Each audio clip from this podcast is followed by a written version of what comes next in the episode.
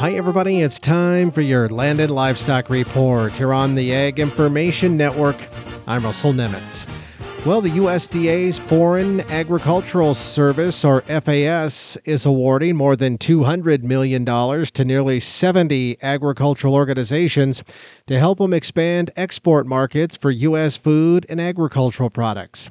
They say the expansion efforts will happen through the Market Access Program and the Foreign Market Development Program, better known as MAP and FMD. Over the year, We've seen the tremendous impact both programs have had on expanding U.S. exports to markets around the world. And FAS Administrator Daniel Whitley says that for each U.S. dollar invested in export market development, U.S. agricultural exports have increased by more than $24. And he calls these programs a significant boost to the agricultural industry, which in turn helps strengthen the economies as well as our communities across the entire United States.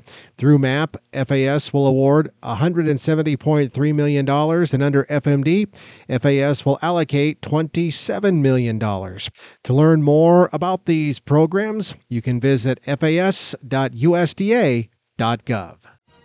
For the Ag Information Network, I'm Russell Nemetz.